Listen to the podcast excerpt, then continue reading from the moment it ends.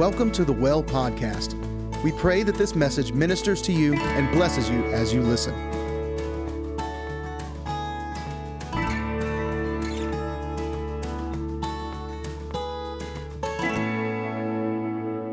A couple of weeks ago at Praise and Presence, um, Tuesday night, we uh, had quite a time with the Lord, and and uh, a prophetic word came forth, and I want to uh, talk some about that, share a little bit about that today, because one of the things uh, I shared earlier about um, this season of shifting that we're in, and uh, there's so many things happening in the kingdom, and as we're on the heels of that, it's interesting what he's doing in this season and I believe the word that he's that he's trying to get to us is uh, the kingdom is now.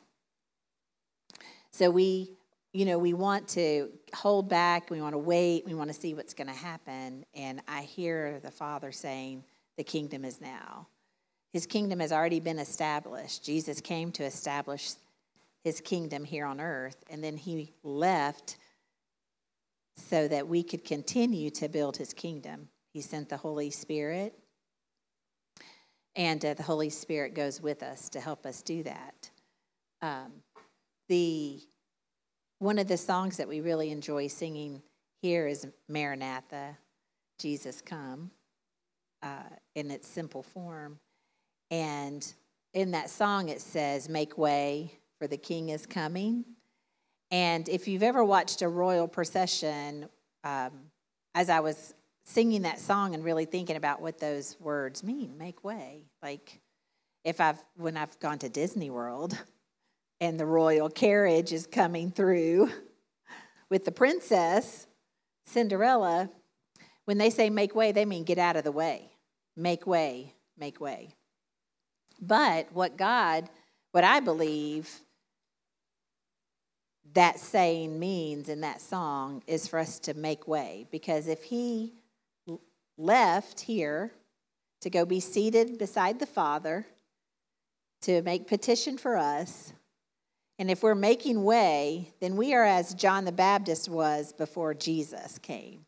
He was the forerunner, making way for the Messiah. And so, in my mind, when I sing that song and I hear those words about making way, it's not about me getting out of the way, but it's me making way for the return of Christ. So I need to help establish, continue to build his kingdom here on earth. So I'm making way as a forerunner for him to return so that he has an, a kingdom to rule and reign from, right? So our job is to not just wait for him to return, but in our waiting, we make way for Jesus to return so that he has something to return for a kingdom that he desires to be established here. We actually carry the kingdom of heaven inside of us. So everywhere we go, the kingdom of heaven goes with us. The other passage of scripture that's been rattling around inside my head is Matthew, Matthew chapter 9. I don't think I gave this one to you. Nathaniel, uh, verse 36, well, 30, 37 and 38. And it says, this is in the Passion Translation, it says, He turned to his disciples and said, The harvest is huge and ripe, but there are not enough harvest, harvesters to bring it all in. As you go, plead with the owner of the harvest to thrust out many more reapers to the greatest, to the harvest, to harvest his grain. Sorry.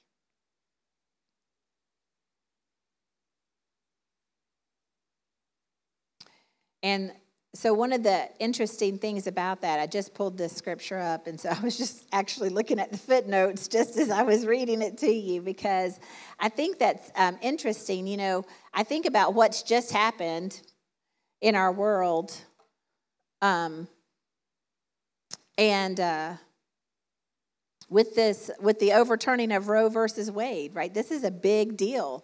Like, uh, it's a huge deal um, especially in the church, because this is something that, much as we were singing today, that has been prayed over and has been fought for, and um, we celebrate that victory. But I feel much like that passage of scripture the harvest is great, but the workers are few.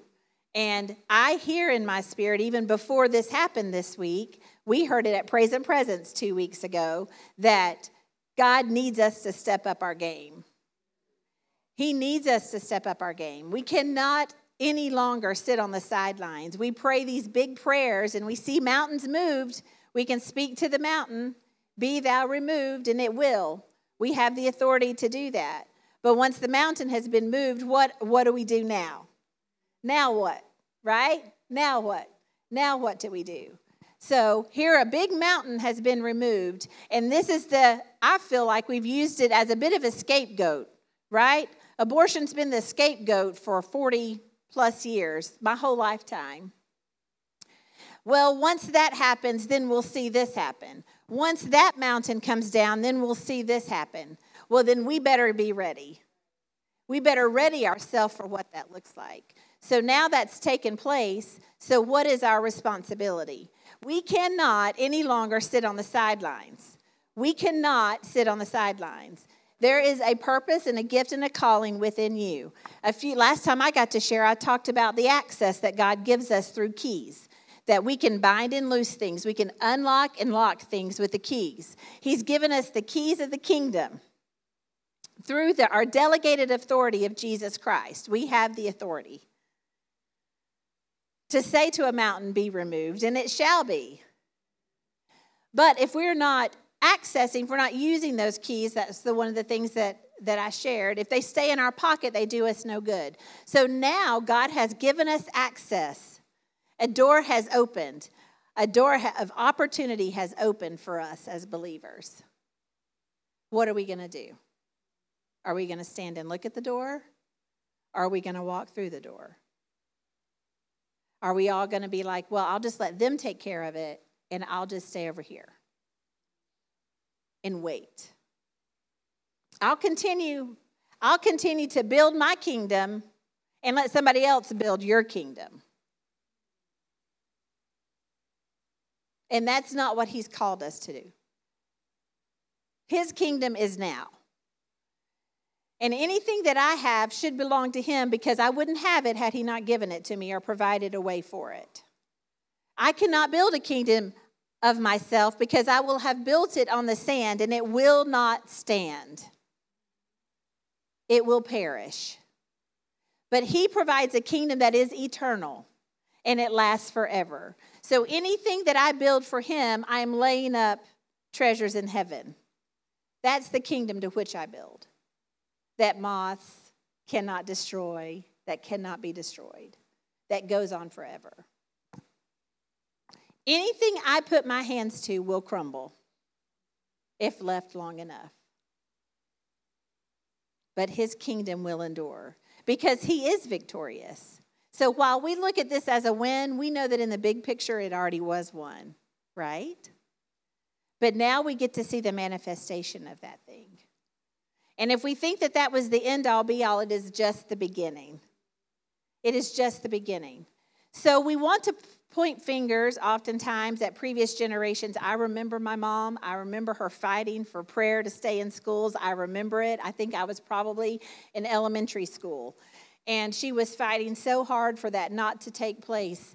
And so over the years, you know, we've said, well, that's the demise of the whole thing as we took prayer out of schools. Well, what about taking prayer out of our homes? How much are our homes praying? Why is it the responsibility of our schools to be praying when we should be praying in our homes? Our families should be strong and mighty. And as believers and Christians, we should be leading the charge in that.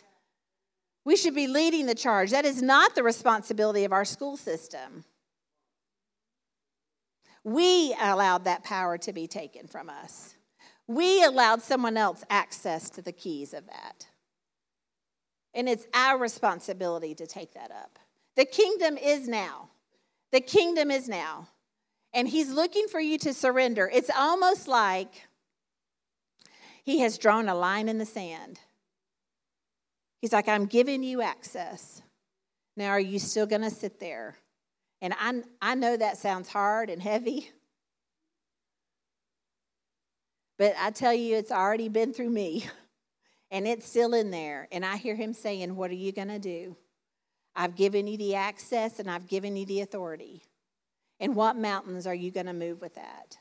How long are you going to continue to build your kingdom, Becky, and not build mine? How many times are you going to say, okay, but I'll get to that tomorrow, Lord? Just let me finish this and then I'll go do that.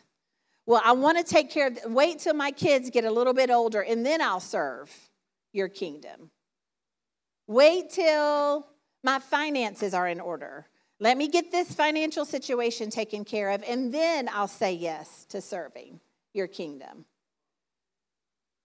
There's a few examples of this in Scripture.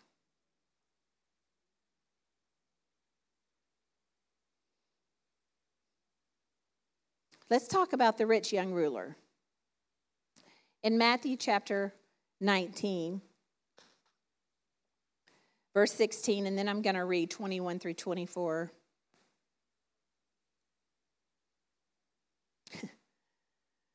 And it says, Then a young man approached Jesus and bowed before him, saying, Wonderful teacher, is there a good work I have to do to obt- obtain eternal life?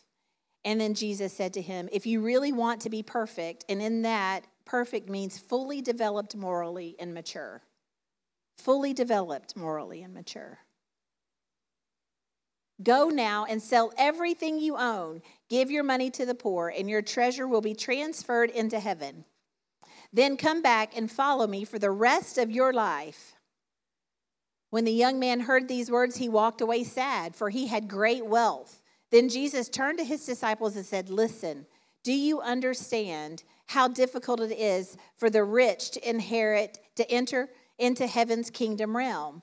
In fact, it's easier to stuff a heavy rope through the eye of a needle than it is for the wealthy to enter into the, king, the kingdom, God's kingdom realm. And there's something, if you break down this passage of scripture, here this was, I mean, can you just see it?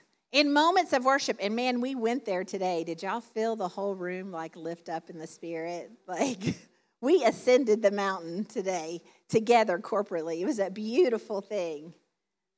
And it's easy to do that when we're all together and we make all these declarations through our prayer and through our worship and and it's all you, nothing else will do. You're all I want. You know, we make room for you.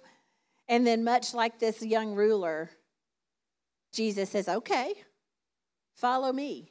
But what I need you to do is to lay down all of your riches, all of your assignment, all of your plans. He's not saying that you can't be wealthy. He was saying he recognized the idol that this rich young ruler, this rich young man, had made of his wealth.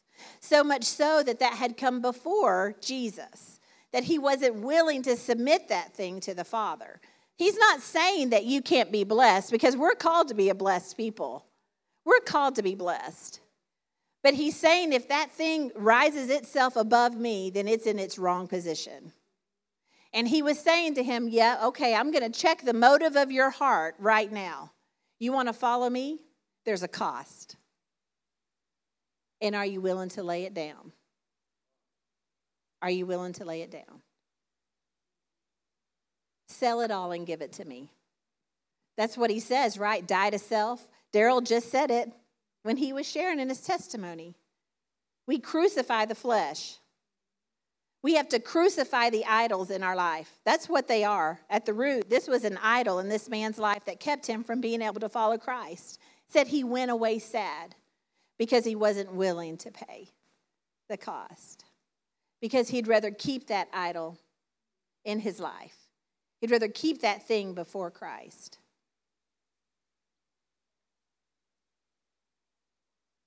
And then another young man comes up and he says, um, How do I enter into the kingdom realm?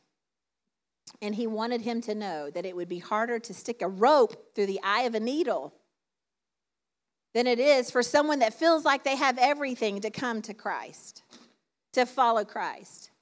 Do you know why? It's because we feel like we've got it all figured out. We've got, there's no need. We want to wonder why things happen the way they do in third world countries and other places is because they're desperate. They're desperate. They're desperate. They're poor in spirit and they're poor in reality. But we're so rich and comfortable, even in our poverty, we're rich and comfortable, that there's no room for the Messiah in our life, not to lay it all down to follow him.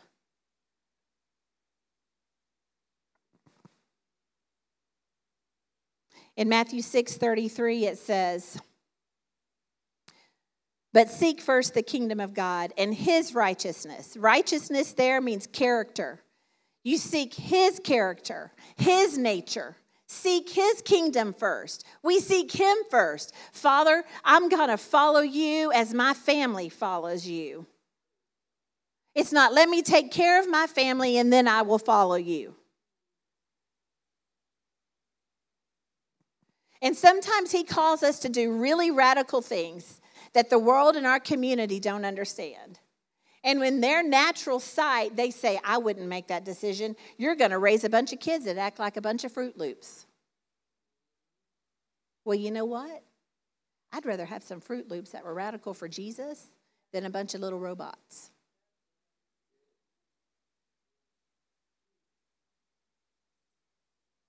So you just go ahead and make fun of my little set apart crew that God gave me charge over. And you do you, and I'll do me. Right?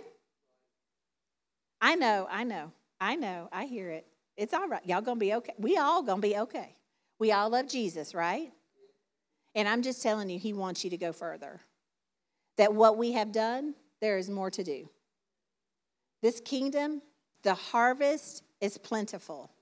We want to be fearful of what's about to happen. Look what just happened two days ago. Why would we fear when we know who is in charge? Why would we fear? When he, when he can look at a mountain, it can be gone in an instant. Why should I fear? Why should I worry? I'm going to seek him first. I'm going to seek him first, his kingdom and his righteousness. And all the rest that I feel like that I'm missing out on, that part of my kingdom that doesn't I don't feel like is flourishing the way that it should, I'm going to surrender at his feet. Because he's telling me that the rest of it will be added unto me. That tells me that he will bring to me what I need to receive. And his plans are greater than my plans. His plans are greater than my plans. Don't look at somebody else's life and covet what they have when you don't know the sacrifice of what they've already given to be where they have gotten. You don't know. You do not know. In Luke chapter 12, verse 31, it says, As you passionately seek his kingdom above all else, he will supply your needs. Seek to know him, seek to find him, his ways, seek to know him, seek to find him. Does it feel like a sacrifice in the flesh to follow and seek after him? Yes, it feels like a sacrifice. Is it worth the sacrifice? Yes, it is absolutely worth the sacrifice. When I see people like Brian Healed, Kim Healed, Daryl set free, Brittany healed and set free, Misty free.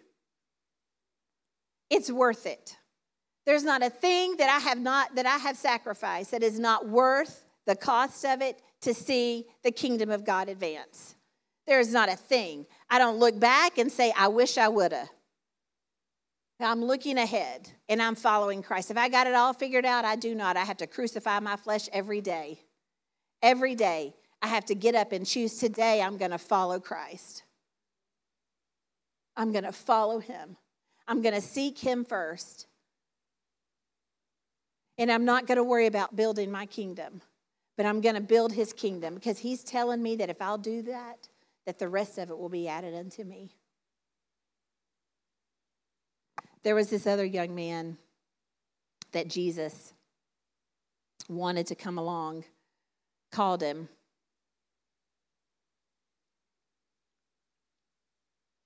And it's in Luke chapter 9. And it said, Jesus then turned to another and said, Come be my disciple.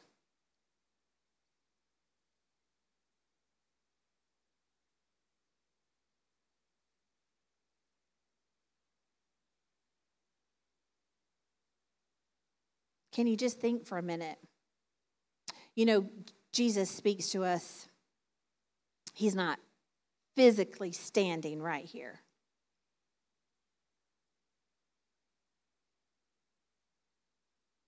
Sophie, come here. Come up here.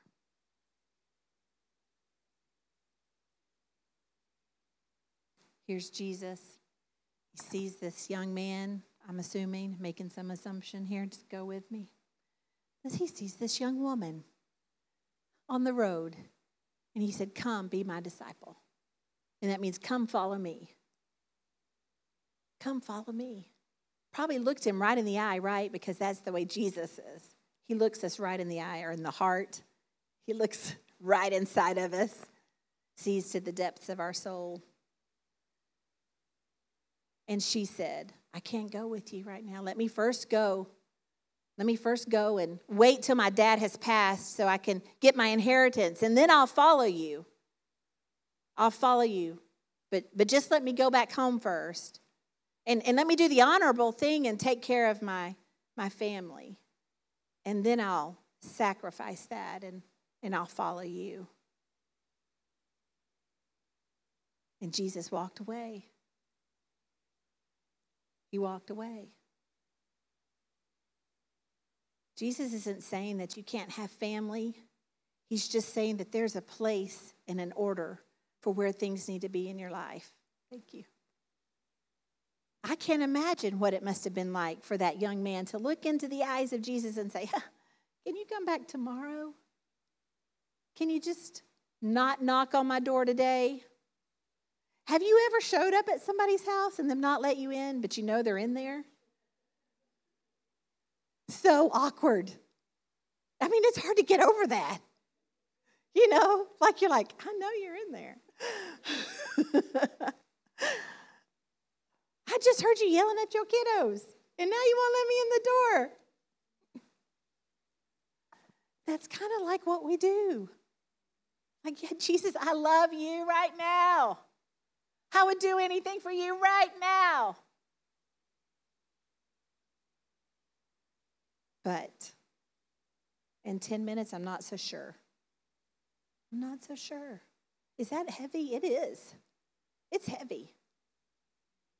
But we can't celebrate yesterday's victory and then not put forth and do what he's asking us to do going forward. He has a mandate and a charge on us to build his kingdom. And we are not all called to build it the same way. We have different parts of that kingdom that we carry. And I cannot be responsible for your part, but you can't be responsible for mine. I am responsible for that. And I will give answer to how I used my access and my gifting and my call. That will be the thing that he wants to talk to me about when I get to meet him face to face. And I want to be able to lay a crown, many, many crowns at his feet. And I want to hear him say, Welcome in, my good and faithful servant. I want to lay it all at his feet. I don't want to get there and not have anything to lay there because I was too busy doing the things that I wanted to do. And I didn't have time for him. Be careful. Be careful what you put before him. Ask him, is this in the right place in my life? Ask Him, He'll let you know. Is this the right priority that I should have in my life? Am I building the right kingdom right now? Is this where you've called me and asked me to sow seed in my life for your kingdom? Ask him those things. He wants to hear you say that. Ken, that Tuesday night, Part of the prophetic declaration was he's asking us to lay some things down. That's what Ken said. He's asking us to lay some things down, and he's, he is asking you to lay some things down. See, what that young disciple could have inherited was an eternal inheritance in kingdom. But he chose an earthly inheritance over an eternal inheritance. You know, Jesus says some pretty bold things. If you won't eat of my flesh or drink of my blood, then you have no part with me. Really likes to really stir stir the part the pot and really likes to say things to shock us. And he's not saying that you can't love your mother and your father and you shouldn't take care of them and those types of things. He's just asking you to choose rightly his position in your life, to choose rightly where he is seated and enthroned in your life. Lucas, you can come up if you'd like.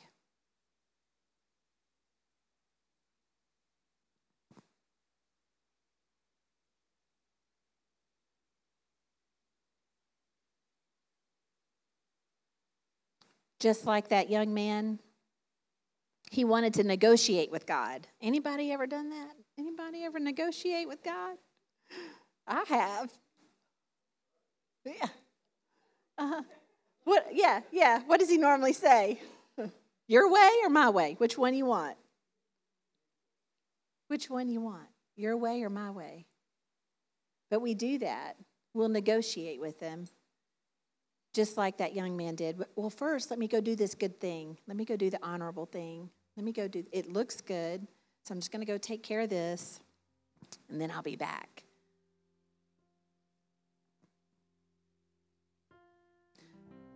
We are sitting at a pivotal moment in the kingdom of God right now. And it really is our choice now, will he continue to poke and prod and encourage you to chase after him and to follow him? He will. And sometimes the enemy has us locked up in such a way that he has created fear in our life that as if we were to pick his plan to follow him, we would somehow lose what's over here. And it keeps us from making that choice. Are they easy choices? No, they're not. Does it feel sometimes like the cost is too great? There are times it feels that way. But his plan, I am telling you, it is a wild ride. But it is so great. It is so great. If you leave this room and you think that I am telling you not to love your family, you have missed the point. I am telling you to love them ferociously and you lead them to the Father.